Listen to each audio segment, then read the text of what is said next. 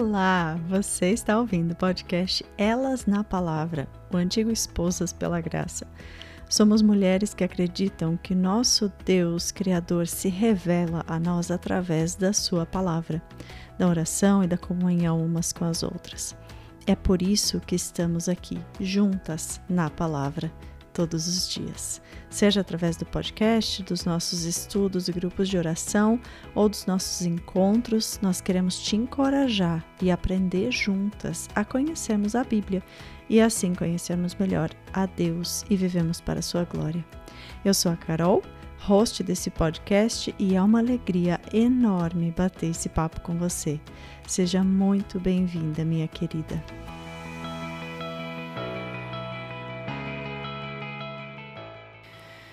Oi, minhas queridas, sejam muito bem-vindas de novo ao podcast Elas na Palavra. Esse episódio é o último episódio de Oséias, da nossa série de Oséias, e eu tô com um misto de sentimentos, eu tô com muitos sentimentos, na verdade, muitas emoções. Uma delas é tristeza por terminar, tá terminando esse estudo, porque eu sinto que a gente poderia passar anos estudando esse livro e não ia esgotar tudo que a gente tem para aprender sobre Deus, de Deus e com Deus, né, através dele. Mas ao mesmo tempo eu tô bem animada já, porque eu já tô mergulhando, começando a mergulhar de cabeça na nossa próxima série, que é a série de dezembro, que é uma série sobre Jesus, e eu acho que não tem assunto melhor nesse mundo para falar a não ser Jesus. Então, eu tô com um misto de sentimentos, mas hoje eu vou tentar não me delongar, eu vou tentar ser bem concisa e dire ir direto ao ponto para esse episódio não ficar tão longo quanto os outros. E se você está fazendo o nosso estudo indutivo, você já terminou hoje, né? Ou ontem, não sei, um dos dois. Mas você já terminou e, e agora você está ouvindo aqui a conclusão disso. Eu espero que isso tenha abençoado muito a sua vida. E hoje a gente vai falar dos quatro últimos capítulos de Oséias, do capítulo 11 ao capítulo 14. O 11 provavelmente é o meu preferido. Eu sei que eu já falei isso de vários capítulos aqui desse livro, mas esse capítulo 11, eu já vou começar lendo ele porque ele é, é tão maravilhoso. A gente vê tanto do coração do nosso papai nesse capítulo aqui. Ai, como ele é lindo. Diz assim: quando Israel era menino. Aqui está Deus falando em, primeiro, em primeira pessoa de novo, tá? Quando Israel era menino, eu o amei, e do Egito chamei o meu filho. Mas quanto mais eu o chamava, mais eles se afastavam de mim. Eles ofereceram sacrifícios aos Baalins e queimaram incenso para os ídolos esculpidos. Vamos parar por aqui só para apreciar esses versículos. Quando Israel era menino, eu o amei. Eu escolhi, em outras versões diz, né? Eu o escolhi. E do Egito chamei o meu filho. É um pai falando com todo o amor do mundo a respeito do seu filho. Hoje eu Passei o dia inteiro sozinha com o Christopher aqui em casa e tô até agora sozinha com ele aqui. O Dani tá trabalhando até mais tarde. É, foi um dia tão especial para nós. Não teve nada de especial, na verdade, mas foi, foi muito especial, assim, o sentimento de ficar em casa com ele, fazer as coisas com ele. E, e eu imagino Deus com esse amor, olhando com esse amor pra gente, aliás, com um amor muito mais perfeito, completo do que o nosso e puro do que o nosso, né, pelos nossos filhos. E do Egito chamei o meu filho. Essa linguagem que está sendo usada aqui, ela é uma linguagem que demonstra a eleição do povo de Israel por Deus. Né? E isso a gente vê é, lá em Deuteronômio, no capítulo 7, Vamos ler juntas os versículos de 6 a 8. Deuteronômio 7, de 6 a 8. Pois vocês são um povo santo para o Senhor, o seu Deus. O Senhor, o seu Deus, os escolheu dentre todos os povos da face da terra para ser o seu povo, o seu tesouro pessoal. O Senhor não se afeiçoou a vocês, nem os escolheu por serem mais numerosos do que os outros povos, pois vocês eram o menor de todos os povos. Mas foi porque o Senhor os amou e por causa do juramento que fez aos seus antepassados. Por isso ele os tirou com mão poderosa e os redimiu da terra da escravidão, do poder do Faraó, rei do Egito. Esse versículo diz tanto para a gente, porque a gente poderia parafrasear esse versículo 8 aqui, o finalzinho, e dizer, por exemplo, e ler ele dessa forma, por exemplo. Por isso ele os tirou, nós, você, querida, que está ouvindo aqui, os tirou com mão poderosa e os redimiu da terra da escravidão, do poder do pecado, do poder da morte. Né? Deus nos escolheu, Deus nos redimiu com sua mão poderosa e Deus nos amou como filhas, não porque nós somos mais especiais, mais santas, mais bonitas, mais gentis, mais simpáticas do que qualquer outra pessoa, mas porque simplesmente porque ele nos amou.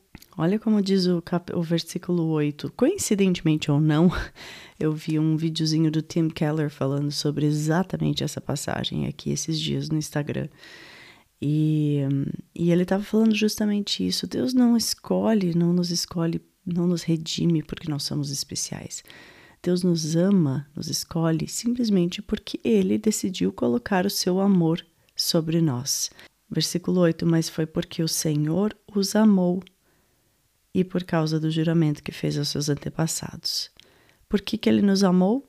Porque ele nos amou, porque ele decidiu nos amar. Não temos absolutamente nenhum mérito no amor de Deus por nós. Mas voltando lá para Euséias, logo no versículo 2 a gente vê um contraste tremendo e um coração quebrado de um pai que foi rejeitado. Ele diz assim: Mas quanto mais eu o chamava, mais eles se afastavam de mim. Deus está com o coração quebrado aqui e ele está demonstrando isso de uma forma muito, muito honesta, muito aberta. E em alguns pontos aqui a gente vai ver até que nesse livro inteiro, eu, eu, eu creio, ele demonstra todas as suas emoções de uma forma muito humana, de uma forma que a gente possa se ver nessas, nessas emoções e entender essas emoções. Não que as emoções dele sejam falhas e humanas e limitadas como as nossas, mas ele demonstra, ele, ele expressa elas de uma forma humana, de uma forma que a gente consegue entender e, e se um, identificar com ele, né? Versículo 3: Mas fui eu quem ensinou Efraim a andar. Olha a imagem de um pai ensinando o filho a andar, que coisa mais maravilhosa, tomando-o nos braços. Mas eles não perceberam. Eu, aqui eu imagino assim: o Christoph está numa fase, meu filho está numa fase tão fofa que ele, qualquer machucadinho, arranhãozinho, batidinha que ele dá, ele nem chora mas eles, eles vêm correndo para mim assim, tudo sério, como se fosse uma coisa muito séria. Mami, mami, fez dodói. E, e aí eu só preciso dar um beijinho naquele dodói dele e, e ele volta a brincar contente e assim, nem machucou de verdade, mas ele precisa daquele beijinho da mami dele. E eu, eu vejo essa imagem aqui nessa, nessa passagem, nesse trecho de um pai pegando seu filho no colo, dando um beijinho no dodói dele, sabe? Esse tipo de amor, esse tipo de carinho que Deus tem por nós. Tomando-nos tomando nos braços, mas eles não perceberam que fui eu quem os curou. Eu os conduzi com laços de bondade humana e de amor. Tirei do seu pescoço o jugo e me inclinei para alimentá-los. Aqui de novo ele está dizendo: eu tratei eles com bondade, com a bondade que eles, como seres humanos, precisavam para não serem consumidos pela minha glória, né? com laços de bondade humana e de amor. E no finalzinho do 4 é uma das partes mais lindas para mim. Eu me inclinei para alimentá-los.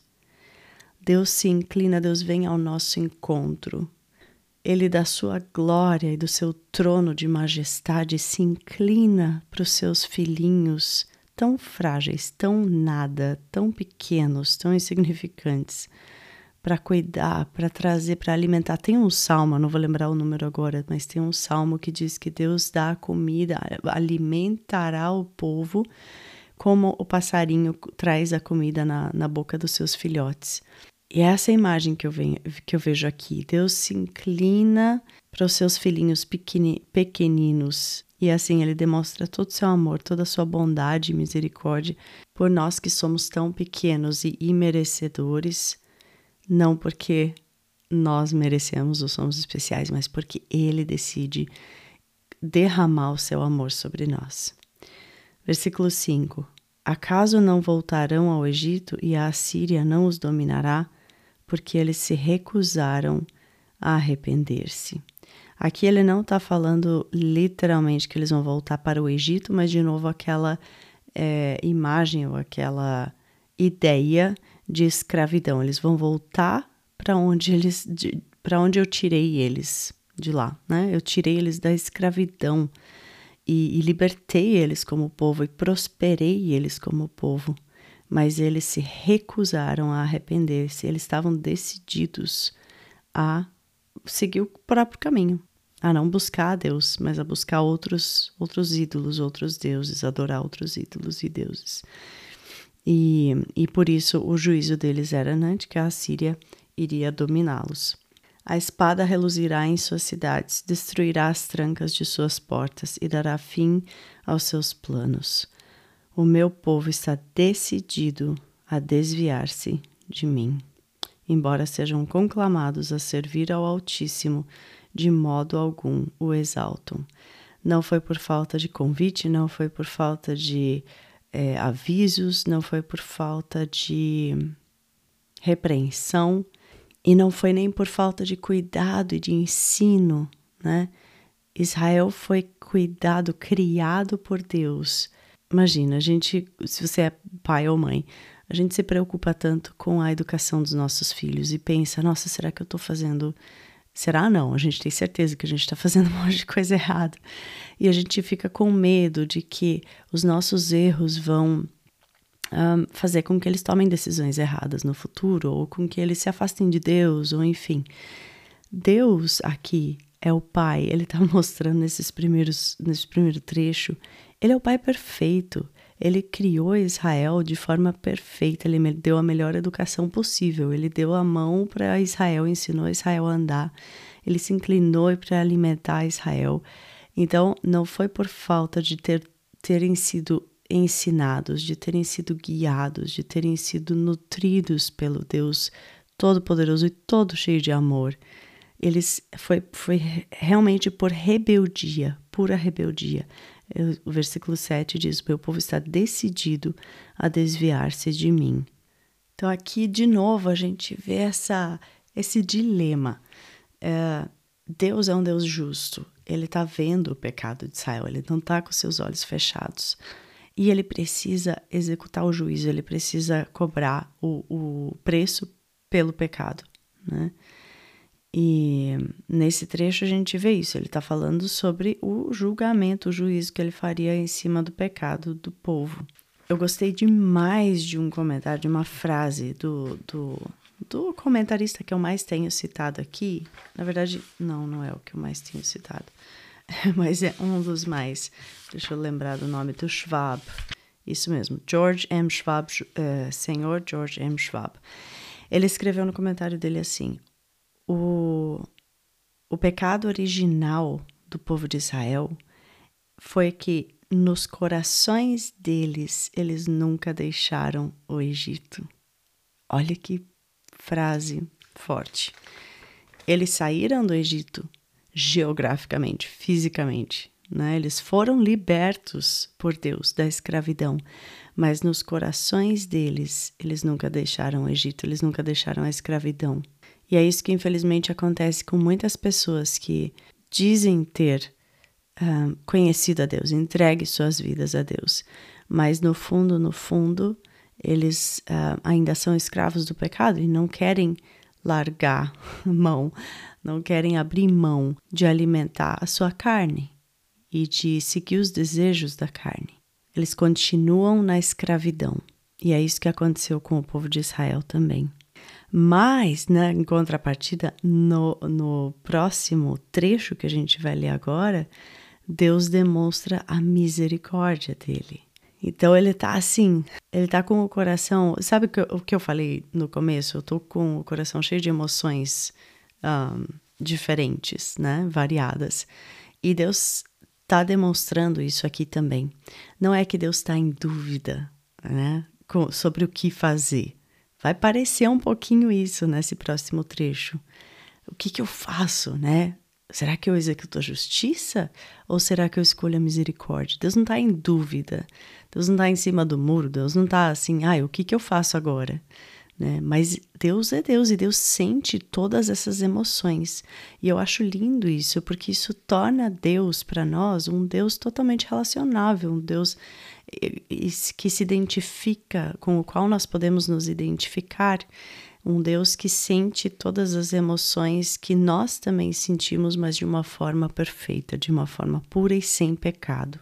Então ele sente toda a ira que o pecado merece, né? Mas ele sente todo o amor e ternura e misericórdia que um pai sente por um filho. Gente, isso é tão revelador sobre Deus, isso é tão consolador para nós. Saber que o nosso Deus, soberano, criador, poderoso, é, justo, ele também sente todo o amor e ternura por nós e muito mais do que nós sentimos pelos nossos filhos. Versículo 8 diz assim: Como posso desistir de você, Efraim? Como posso entregá-lo nas mãos de outros, Israel? Como posso tratá-lo como tratei Admar? Como posso fazer com você o que fiz com Zeboim? O meu coração está enternecido. Despertou-se toda a minha compaixão. Não executarei a minha ira impetuosa, não tornarei a destruir Efraim, pois sou Deus e não homem, o santo no meio de vocês. Não virei com ira.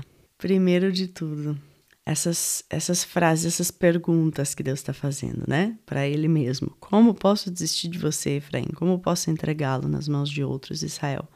Ele está dizendo como que eu posso fazer, como que eu posso colocar sobre você toda a, a minha ira, toda a ira que o seu pecado justamente merece. Como que eu posso fazer isso com você? Seria justo, seria correto, mas eu amo vocês como filhos e isso me dói, dói mais em mim do que em vocês. Disciplinar, colocar, derramar minha ira sobre o pecado de vocês dói mais em mim do que em vocês. Aí quando ele fala ali de Admá e Zeboim, são duas cidades que são citadas lá em Deuteronômio, capítulo 29, versículo 23, junto com Sodoma e Gomorra. Sodoma e Gomorra foram destruídas completamente. Então é isso que ele está falando aqui. Como que eu posso tratar vocês da mesma forma? Como que eu posso destruir vocês completamente? Eu não consigo fazer isso. O meu coração está enternecido, está cheio de ternura, tá. É, outras versões, ou na versão original, diz é, ele ele está recuando, ele está hesitando, né? Despertou-se toda a minha compaixão. Eu não vou executar a minha ira impetuosa. Não tornarei a destruir Efraim. Agora presta bem atenção nesses próximos versículos. Por quê? Pois eu sou Deus e não homem, o santo no meio de vocês, não virei com ira. Eu amo essa parte também, porque aqui Deus está falando assim: a minha ira é uma ira justa, é uma ira correta, é uma ira perfeita, é uma ira justificada. Ela é contra o pecado, né? Contra tudo que causa dor, morte e destruição a ira de Deus contra a dor, morte e destruição causados pelo pecado é impetuosa. Lembra daquelas passagens quando ele falou que ele se compara a um leão que vai esperar na beira da estrada, que vai arrebentar, abrir o peito do, da sua um, presa. Ele demonstra a sua ira realmente assim de uma forma assustadora. Mas Deus é Deus. Deus não é dominado pelas suas emoções. Deus não age impetuosamente. Deus não age inconsequentemente. Quando nós nos sentimos ou quando nós somos de fato injustiçados, nós agimos muitas vezes de forma impetuosa, né? Nós não conseguimos muitas vezes controlar os nossos sentimentos, nós demonstramos toda a nossa raiva, enfim. Deus não é assim. Deus sente uma ira é, completamente cabível, completamente justificada e controlada. E aí ele prossegue no versículo 10, dizendo: Eles seguirão o Senhor, ele rugirá como leão. Quando ele rugir, os seus filhos virão tremendo desde o ocidente, virão voando do Egito como aves, da Assíria como pombas. Eu os estabelecerei em seus lares. Palavra do Senhor. Vamos parar nesse versículo aqui. Então Deus está dizendo assim: Eu não vou executar toda a minha ira todo o meu juízo sobre o meu povo. Eu vou disciplinar o meu povo até que eles entendam, até que eles se voltem, voltem os seu cora seus corações para mim de novo. E aí, o que, que eu vou fazer? Eu vou trazer eles para casa. Esse versículo um, 10, onde ele fala que ele vai rugir como leão, e quando ele rugir, os seus filhos vão vir tremendo. Eu, eu escrevi na minha, na, no lado da minha, na minha Bíblia assim, um comentário quem que, ao rugir, ao ouvir um, o rugido de um leão, quem que vai correndo em direção ao rugido do leão?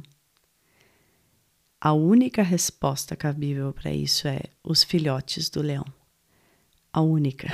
Ninguém mais vai correr em direção ao rugido do leão. Todo mundo correria em direção oposta. Os únicos que correm em direção ao leão são os filhotes, porque eles sabem que apesar daquele rugido poderoso e assustador, existe também um amor de, de pai, de mãe ali naquele leão, naquele leoa, naquela leoa, pelos seus filhotes. Então, sim, Deus é grande, Deus é poderoso, Deus sente ira, se ira contra o pecado, mas Ele é o nosso Pai de amor, por isso a gente pode correr tremendo para Ele quando Ele dá o seu rugido poderoso. Vamos seguir para o próximo trecho agora, no, começando no versículo 12 do capítulo 11 e vamos talvez até ler o capítulo 12 inteiro já de cara. Deus está de novo falando sobre o pecado da nação de Israel, né? Então, Efraim me cercou de mentiras, a casa de Israel de enganos, e Judá é rebelde contra Deus, a saber, contra o santo fiel. Efraim alimenta-se de vento, corre atrás do vento oriental o dia inteiro e multiplica mentiras e violência. Faz tratados com a Assíria e manda azeite para o Egito. O Senhor tem uma acusação contra Judá e vai castigar Jacó, de acordo com os seus caminhos, de acordo com as suas ações, lhe retribuirá. No ventre da mãe segurou o calcanhar de seu irmão, como homem lutou com Deus. Ele lutou com o anjo e saiu vencedor. Chorou e implorou o seu favor. Em Betel encontrou a Deus, que ali conversou com ele. Sim, o próprio Senhor, o Deus dos exércitos. Senhor é o nome pelo qual ficou famoso. Portanto, volte para o seu Deus e pratique a lealdade e a justiça. Confie sempre no seu Deus. Esse trecho eu quero só comentar que essa ele, ele fala de Jacó aqui, né? Ali a partir do versículo 2 até, até o 6. Uh, o que ele está fazendo é usar Jacó como um tipo de para a nação de Israel. Ele está comparando a nação de Israel a Jacó. E como que ele faz isso? Ele diz assim: desde o ventre da, da sua mãe, Jacó segurou o calcanhar de seu irmão e, como homem, lutou com Deus. Lembra que a gente já falou sobre isso quando eles dizem, por exemplo, é, de manhã até de noite, tal coisa. Eles estão querendo dizer, os profetas estão querendo dizer com aquilo continuamente, o tempo inteiro, Né? Então aqui ele faz a mesma coisa, desde o ventre da mãe e depois como adulto também, ou seja, sua vida inteira Jacó estava contendendo contra Deus, lutando contra Deus. Isso é uma figura de linguagem chamada merismo que, que usa um, partes para demonstrar um todo. Né? Então ele está dizendo isso a respeito da nação de Israel. A nação de Israel, desde a sua do seu da sua criação ali quando Deus pega e forma a nação de Israel até hoje a tendência deles tem sido sempre a mesma, contender contra o Senhor, lutar contra o Senhor. Versículo 7. Como os descendentes de Canaã, comerciantes que usam balança desonesta e gostam muito de extorquir, Efraim orgulha-se e exclama: Como fiquei rico e abastado! Em todos os trabalhos que realizei, não encontrarão em mim nenhum crime ou pecado. Versículo 9: Mas eu sou o Senhor, o seu Deus, desde a terra do Egito. Farei vocês voltarem a morar em tendas, como no dia de suas festas fixas. Eu mesmo falava aos profetas, dava-lhe muitas visões e por meio deles falava em parábolas. Como Gileade é ímpia, seu, seu povo não vale nada. Eles sacrificam bois em Gilgal, mas os seus altares são como montes de pedras num campo arado. Jacó fugiu para a terra de Arã, Israel trabalhou para obter uma mulher, por ela cuidou de ovelhas, o Senhor usou um profeta para tirar Israel do Egito, e por meio de um profeta cuidou dele. Efraim amargamente o provocou a ira. Seu Senhor fará cair sobre ele a culpa do sangue que derramou e lhe devolverá o seu desprezo. Termina aqui o capítulo 12. Vocês lembram lá no. Acho que foi no primeiro episódio da série, ou no segundo, que eu falei sobre os principais pecados que os profetas acusam né, para o povo de Deus, que Deus usa os profetas para acusar, na verdade, né? Que são a idolatria, a confiança em rituais religiosos e a injustiça social. E aqui ele está citando dois desses. Ele está citando a confiança que o povo tinha nas suas, nos seus rituais religiosos, né, na própria retidão, a ao orgulho que eles sentiam. Lá em Deuteronômio, Deus fala para o povo: quando vocês entrarem na terra prometida, cuidado para não sentirem orgulho e acharem que tudo que vocês têm, tudo que vocês ganharem, veio de vocês mesmos, dos seus esforços, porque sou eu que estou dando tudo isso, sou eu que estou possibilitando tudo isso e vou prosperar vocês.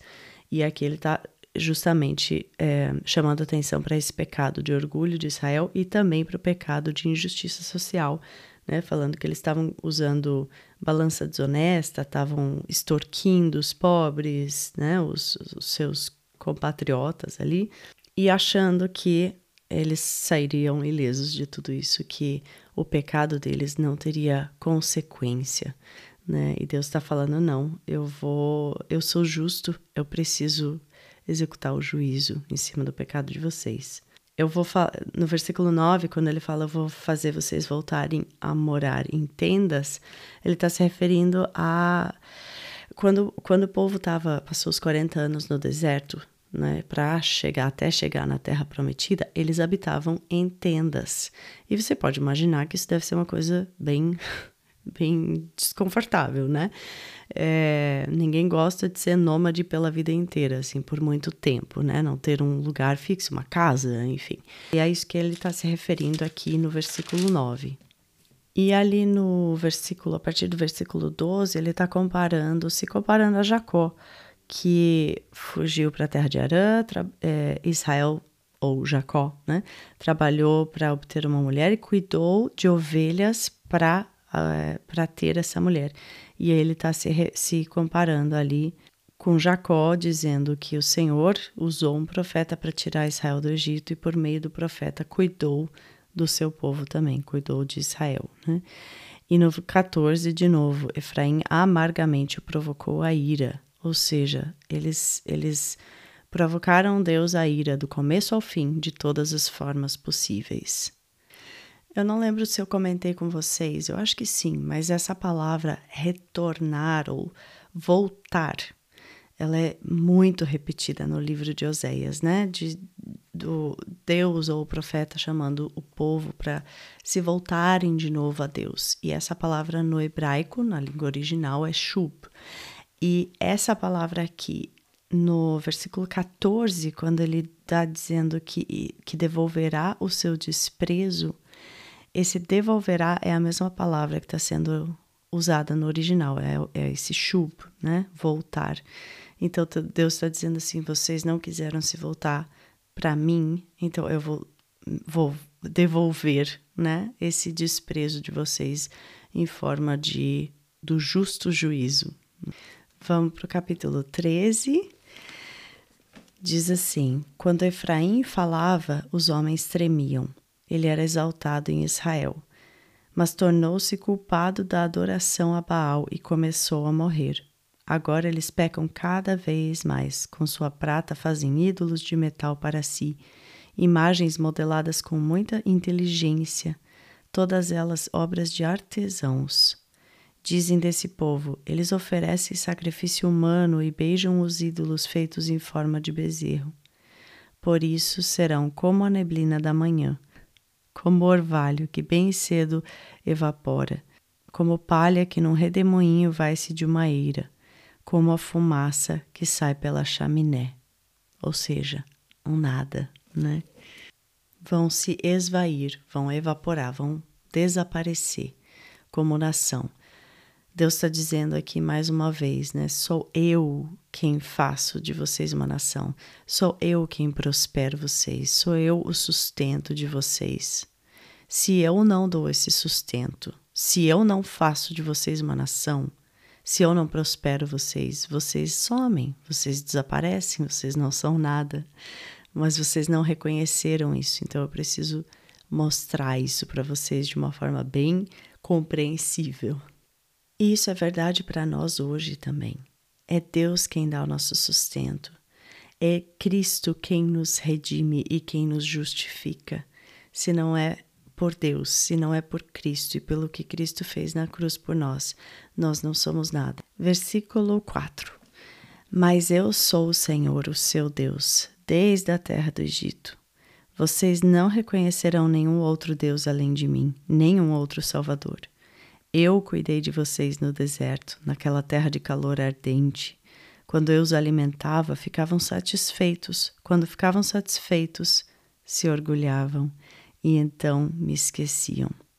Por isso virei sobre eles como leão, como leopardo ficaria à espreita junto ao caminho.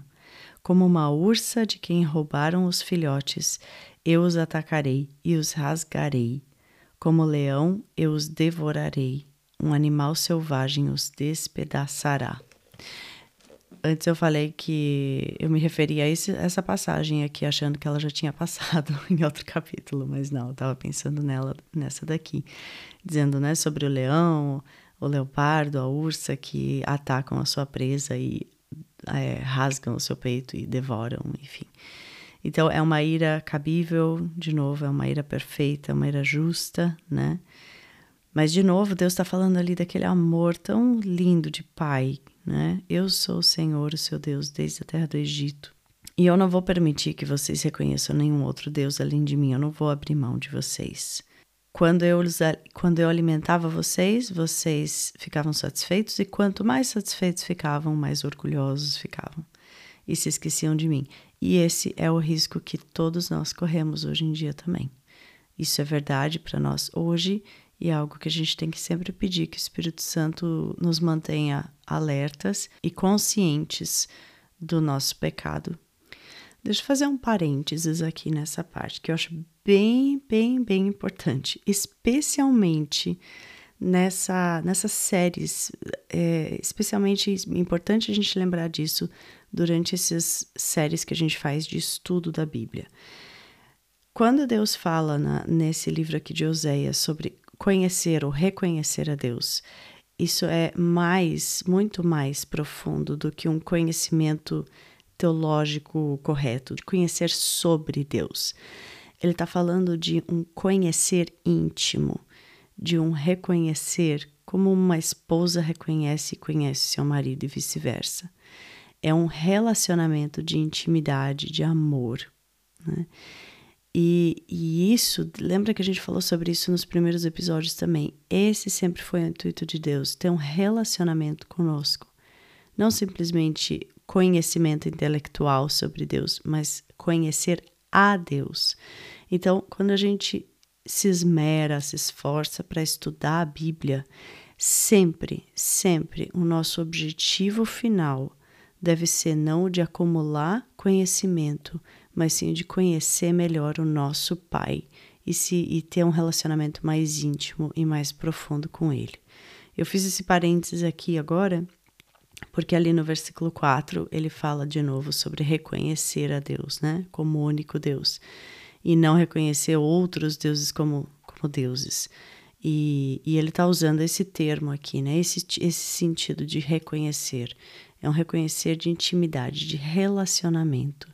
Então fica esse esse, alerta para nós aqui também, que nós sempre tenhamos como objetivo é, estreitar, aprofundar o nosso relacionamento com Deus quando a gente está estudando a palavra e não simplesmente acumular conhecimento intelectual.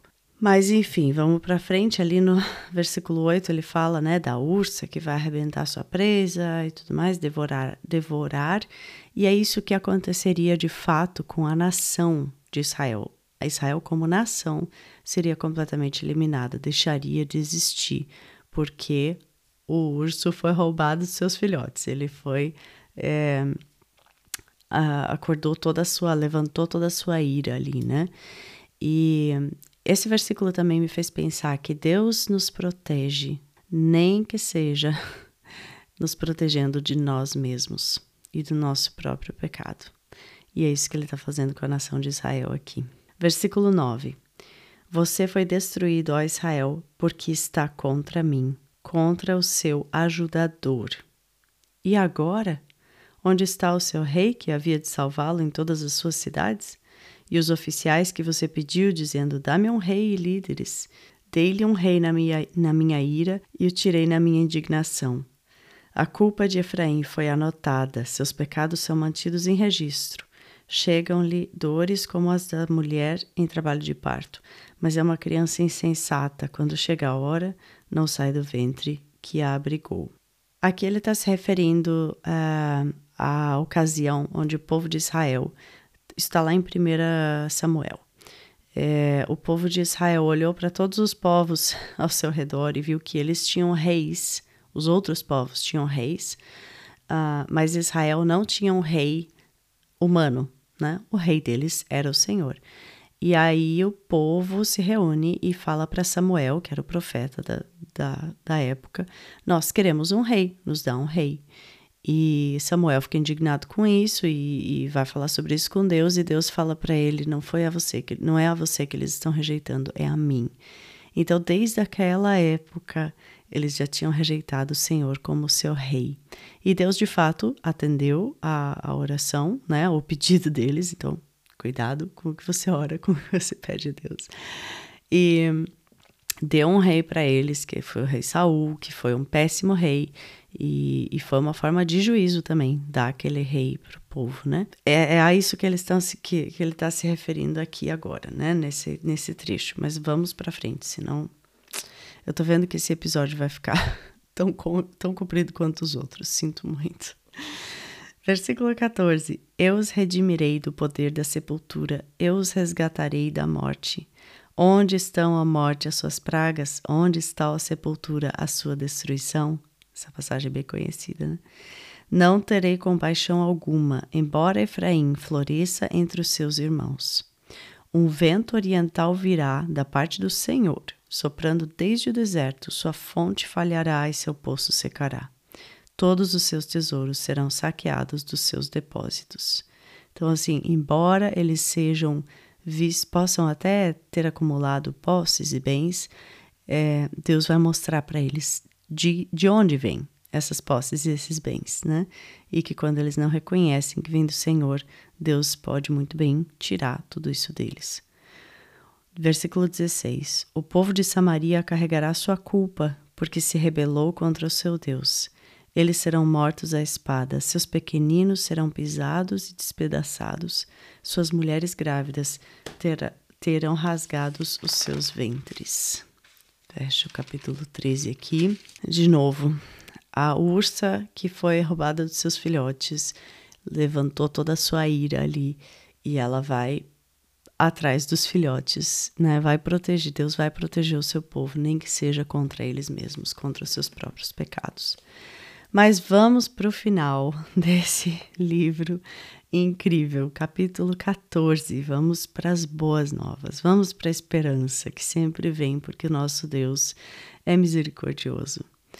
Versículo 1 do capítulo 14: Volte, ó Israel, para o Senhor, o seu Deus. Seus pecados causaram a sua queda. Preparem o que vão dizer e voltem para o Senhor. Peçam-lhe: Perdoa todos os nossos pecados e por misericórdia recebe-nos, para que te ofereçamos o fruto dos nossos lábios. Versículo 3: A Síria não nos pode salvar, não montaremos cavalos de guerra Nunca mais diremos nossos deuses aquilo que as nossas próprias mãos fizeram, porque tu amas o órfão.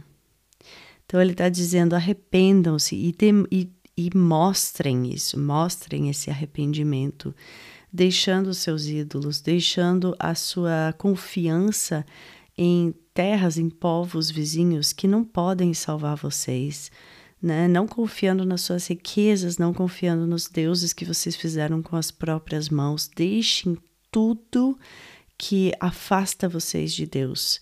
Deixem isso para trás e se arrependam, né? Versículo 4: Eu curarei a infidelidade deles e os amarei de todo o meu coração, pois a minha ira desviou-se deles.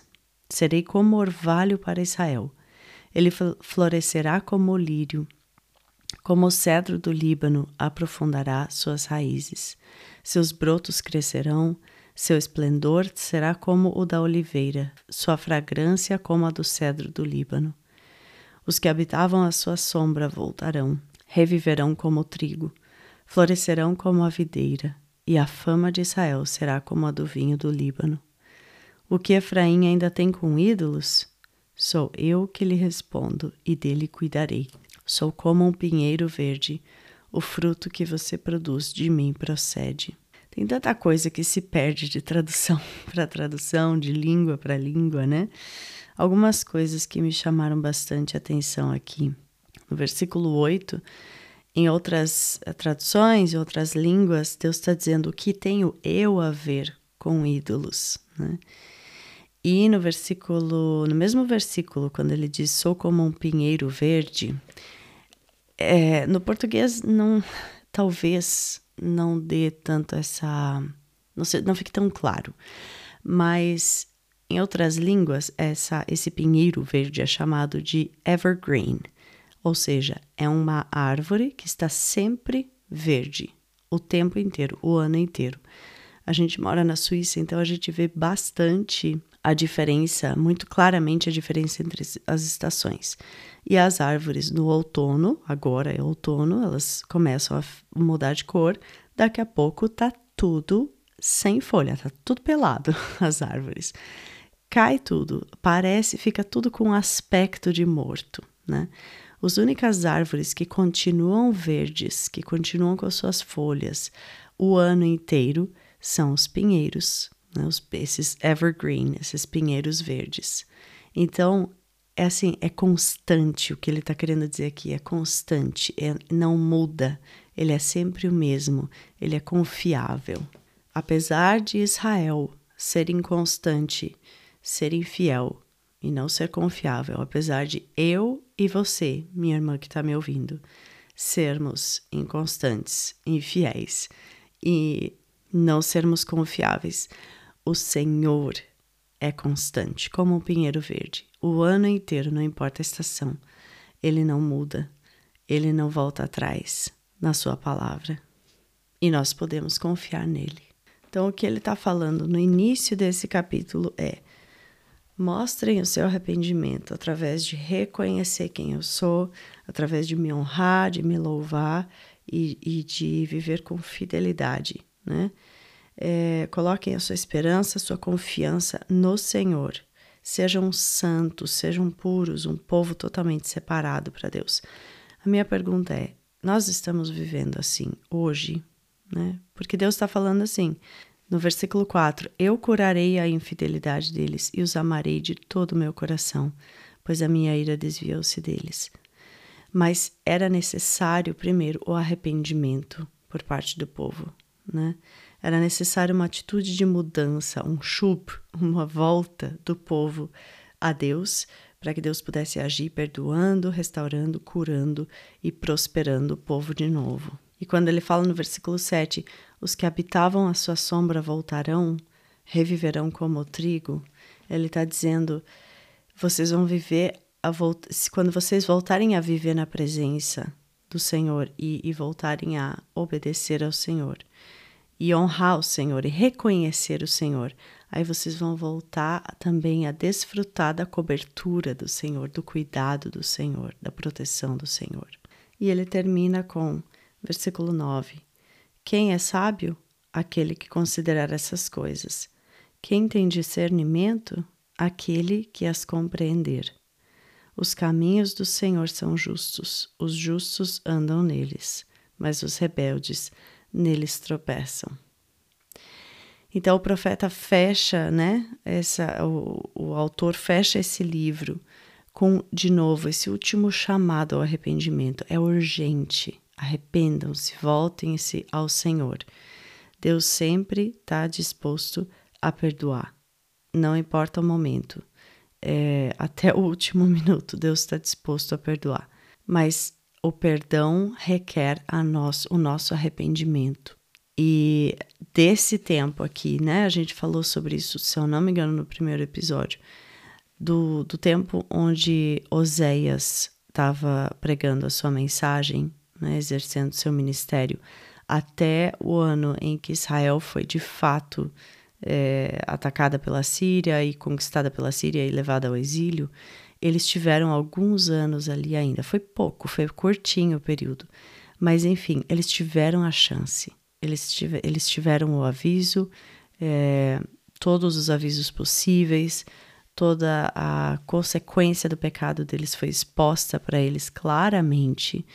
E mesmo assim, eles decidiram não não se voltar para o Senhor e não se arrepender. Então, eventualmente a nação de Israel foi sofreu mesmo a, o juízo, né, a consequência do seu pecado. Mas no livro inteiro, Deus nos mostra que, lembra que a gente falou que a misericórdia trunfa? Eu quero fechar esse episódio falando sobre isso. E essa é possivelmente a mensagem mais importante de todos os episódios dessa série. Se você não, não guardar mais nada, Guarde isso que, que a gente vai falar, comentar aqui agora. Eu quero que a gente olhe para onde está Jesus nessa história, nesse livro, e o que, que isso tudo tem a ver com a gente hoje. Então, várias vezes a gente falou que Deus escolheu a misericórdia, né? Mas, pensa comigo, ele seria um Deus justo se ele não cumprisse a sua palavra? Ou se ele não cobrasse o preço justo pelo pecado? É, a gente estava semana passada na, na igreja e a gente ouviu o pastor falou no culto assim: graças a Deus pela ira de Deus. Se não fosse por ela, se não fosse a sua ira contra o pecado, toda a maldade do mundo passaria impune. Então, quando alguém desobedece uma lei de trânsito, por exemplo, ou dirige embriagado, e por causa disso tira a vida de alguém, um pai de família, um bebê, um irmão, irmãos ou irmãs seus. Você não deseja justiça? Eu não estou falando de vingança, tá? Eu tô falando de, é, de vingança, né? Querer fazer o mal ao outro porque ele te causou mal. Eu tô falando de justiça, de o mal ter que pagar, ter que ser pago, né? Esse sentimento é legítimo, é correto e é parte do que te faz ser chamada de imagem e semelhança de Deus. O próprio Deus se ira contra o pecado, contra toda dor e sofrimento causados por ele. E o próprio Deus deseja justiça e faz justiça. A gente vê isso em muitas passagens bíblicas, mas eu vou ler algumas aqui só. Mateus 5,6 diz: Bem-aventurados os que têm fome e sede de, de, justiça, porque eles serão fartos. Salmo 11, 7 diz: Pois o Senhor é justo e ama a justiça, os retos verão a sua face. Mas então, minha querida, como que a gente resolve isso, esse dilema? Porque esse dilema foi escancarado para a gente aqui nesse livro de Oséias. Ora, nós vemos um Deus irado com o pecado, que deseja ver justiça, a justiça sendo feita, né? Como uma ursa roubada dos seus filhotes que vai escancarar a sua presa, é, rasgá-la no meio.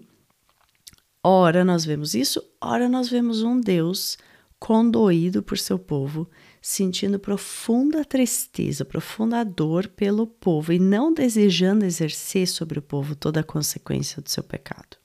Porque a consequência do pecado, a gente sabe, é a morte. Né? Nós, eu e você, nós não saberíamos resolver esse dilema. Ou a gente ia escolher a justiça ou a absolvição da consequência do pecado. Só que um ia cancelar o outro. Percebe? Se eu deixo um assassino, por exemplo, apodrecer na prisão, eu não estou exercendo misericórdia, certo? Estou exercendo a justiça. Mas se eu deixo ele continuar sua vida caminhando livre por aí, sem ir para a prisão, quem que paga o preço pelo assassinato que ele cometeu? Ninguém. A vítima, né? Ou a família da vítima. Isso não é justiça. Então, para nós, isso é um dilema impossível de se resolver: ou justiça ou misericórdia, ou graça. Mas Deus, ah, essa frase, mas Deus, ela diz tudo. Deus já tinha um plano, sempre teve. Você conhece a expressão bode expiatório? Ela vem de, do, de uma passagem em Levítico 16, onde Deus estava ensinando lá a Moisés e a Arão como que eles deviam fazer os sacrifícios pelos é, pecados do povo, né? E eles tinham que escolher dois bodes, um seria, teria que ser sacrificado, o outro era o tal do bode expiatório. Era um bode que ia levar o pecado, figurativamente, do povo para fora do acampamento. Então, figurativamente, ele limpava o acampamento do pecado, levando sobre si os pecados cometidos pelo povo. E as coisas que a gente vê no Antigo Testamento são como sombras do que viria, né? Do que, do que veio através de Cristo. Deus já tinha provido um bode expiatório para os nossos pecados. Alguém que levaria eles até a cruz por nós e que pagaria com o próprio sangue todo o preço do nosso pecado. Alguém que experimentaria toda a ira de Deus contra o pecado em nosso lugar. E essa era a única forma de Deus ser ao mesmo tempo justo e misericordioso. Em Jesus, queridas, ele demonstrou a sua misericórdia por nós, exercendo toda a sua justiça sobre o seu próprio filho amado. Você consegue entender isso, querida? Nunca mais na sua vida pense que você não é amada porque o amor de Deus por você é simplesmente imensurável, totalmente imerecido e completamente suficiente. Você é absurdamente amada. Creia nisso, querida. Vamos ler algumas passagens que, que mostram isso. Romanos 4, 4 a 8 diz: Ora, o salário do homem que trabalha não é considerado como favor, mas como dívida, certo? Faz sentido, né? O salário é merecido, né? Todavia, aquele que não trabalha, mas confia em Deus que justifica o ímpio, sua fé lhe é acreditada como justiça. Davi diz a mesma coisa quando fala da felicidade do homem a quem Deus acredita justiça, independente de obras. Como são felizes aqueles que têm suas transgressões perdoadas, cujos pecados são apagados. Como é feliz aquele a quem o Senhor não atribui culpa. Querida, nós a nós não é atribuída culpa pelo nosso pecado. Você consegue mensurar isso? Consegue entender isso? Que nós fomos, Deus demonstra essa misericórdia pelo povo de Israel, Deus demonstra essa misericórdia pela sua igreja e não atribui culpa ao nosso pecado por causa de Cristo, porque Cristo, sim, sofreu toda a consequência do nosso pecado e carregou toda a ira de Deus por causa do nosso pecado. Romanos 3, dos versículos 20 a 28 diz: Portanto, ninguém será declarado justo diante dele baseando-se na obediência à lei, pois é mediante a lei que nos tornamos plenamente conscientes do pecado. Ou seja, a lei só serve para nos uh, ah, para trazer à tona o nosso pecado, para nos mostrar, demonstrar que nós não, não podemos ser justificados diante de Deus pelas nossas próprias forças, né? Continuando o texto. Mas agora se manifestou uma justiça que provém de Deus, independente da lei, da qual testemunham a lei e os profetas. Justiça de Deus mediante a fé em Jesus Cristo para todos os que creem.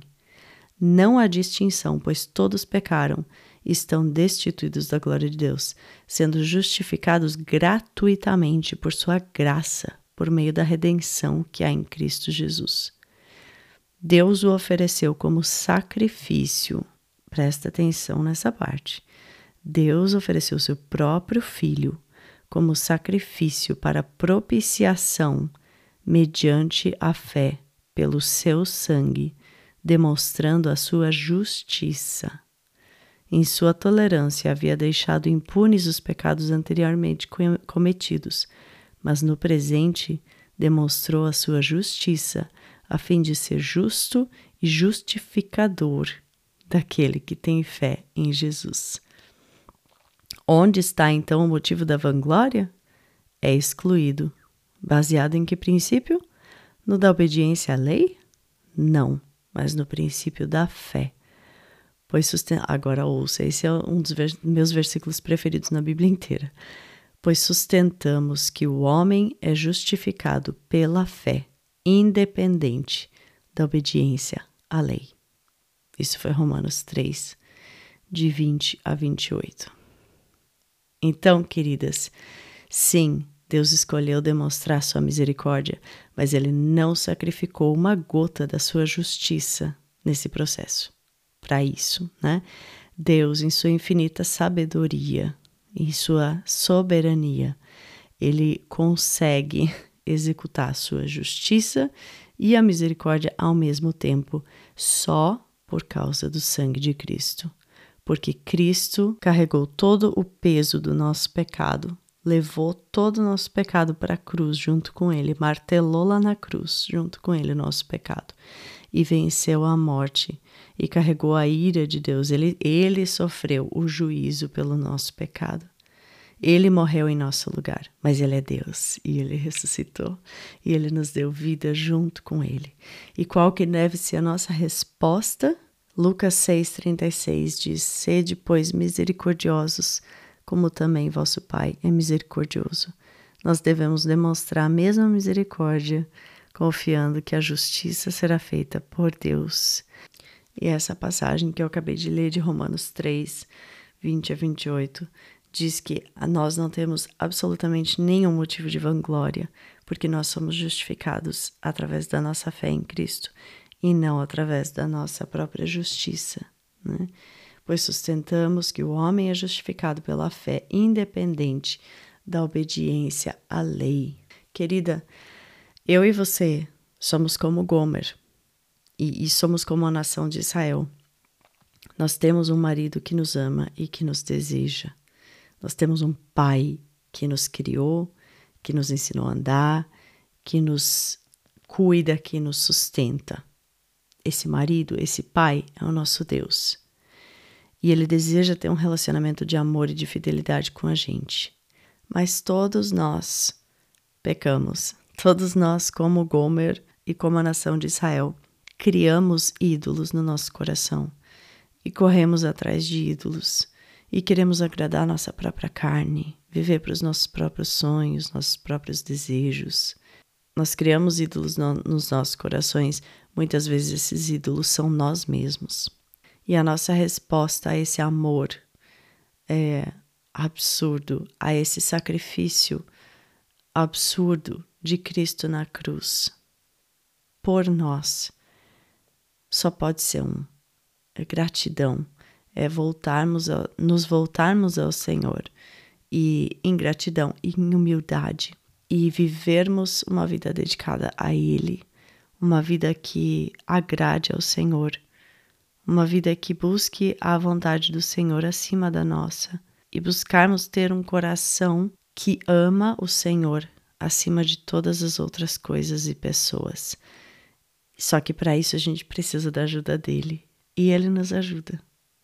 A gente pode pedir ao Espírito Santo, pedir para Deus que ele coloque esse amor por ele no nosso coração, porque nem disso nós não somos capazes é, por nós mesmas, né? Então, querida, quando a ira de Deus contra o pecado parecer injusta ou exagerada, olhe para a cruz. Eu vou orar com você para a gente terminar essa série, esse livro maravilhoso, e pedindo que Deus te abençoe também. Nosso querido Deus, que livro, que palavra. Obrigada pela tua palavra, Pai. Obrigada porque é tão maravilhoso poder estudar a tua palavra, poder entender palavras novas, poder entender o significado das coisas, mas porque isso tudo nos leva a conhecer o seu coração. Obrigada porque o Senhor revela o seu coração para nós, através das Escrituras. Obrigada porque o Senhor nos dá o perdão, porque o Senhor nos deu a misericórdia em Jesus Cristo. Por favor, nos ajuda a nos voltarmos, volta os nossos corações para o Senhor. Nos ajuda, Pai, produz em nós esse amor, essa admiração pelo Senhor. Que a gente possa te amar mais do que tudo e todos, Pai, acima de qualquer outra coisa, e que nós possamos dedicar as nossas vidas para o Senhor, lembrando sempre que nada vem de nós mesmas, que nós não podemos produzir nada de bom, que nós somos pecadoras, mas que nós somos também receptoras da tua misericórdia, da tua graça, e que é tudo de graça.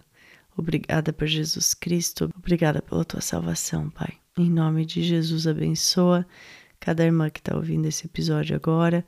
Se há alguém aqui que não te conhece ainda, que esse episódio possa ter esclarecido, possa ter mostrado da forma mais clara possível, através do teu Espírito Santo agindo no coração dessa pessoa, o quanto ela é amada pelo Senhor e o quanto ela é necessitada do Senhor. Todas nós somos e do sacrifício de Jesus na cruz, porque todos nós queremos correr na direção oposta do Senhor. Essa é a nossa natureza.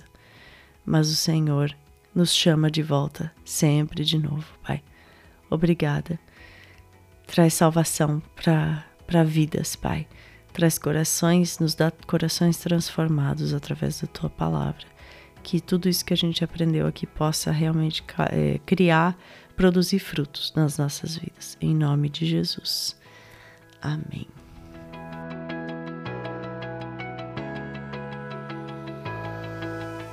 Muito obrigada por ter ficado conosco nessa conversa até agora. Se esse episódio te abençoou de alguma forma, vem nos contar lá no nosso Instagram. O arroba é Elas na Palavra. E deixa umas estrelinhas aqui no podcast, por favor, pois isso também nos ajuda a levar a palavra de Deus para mais lares. E depois, corre no nosso site www.elasnapalavra.com e vai ver todos os recursos gratuitos que preparamos com todo amor para você. Que Deus abençoe sua vida, sua família e que possamos juntas crescer em conhecimento do Pai, nos tornando cada dia mais parecidas com Ele. Boa semana e até terça-feira que vem, se Deus quiser.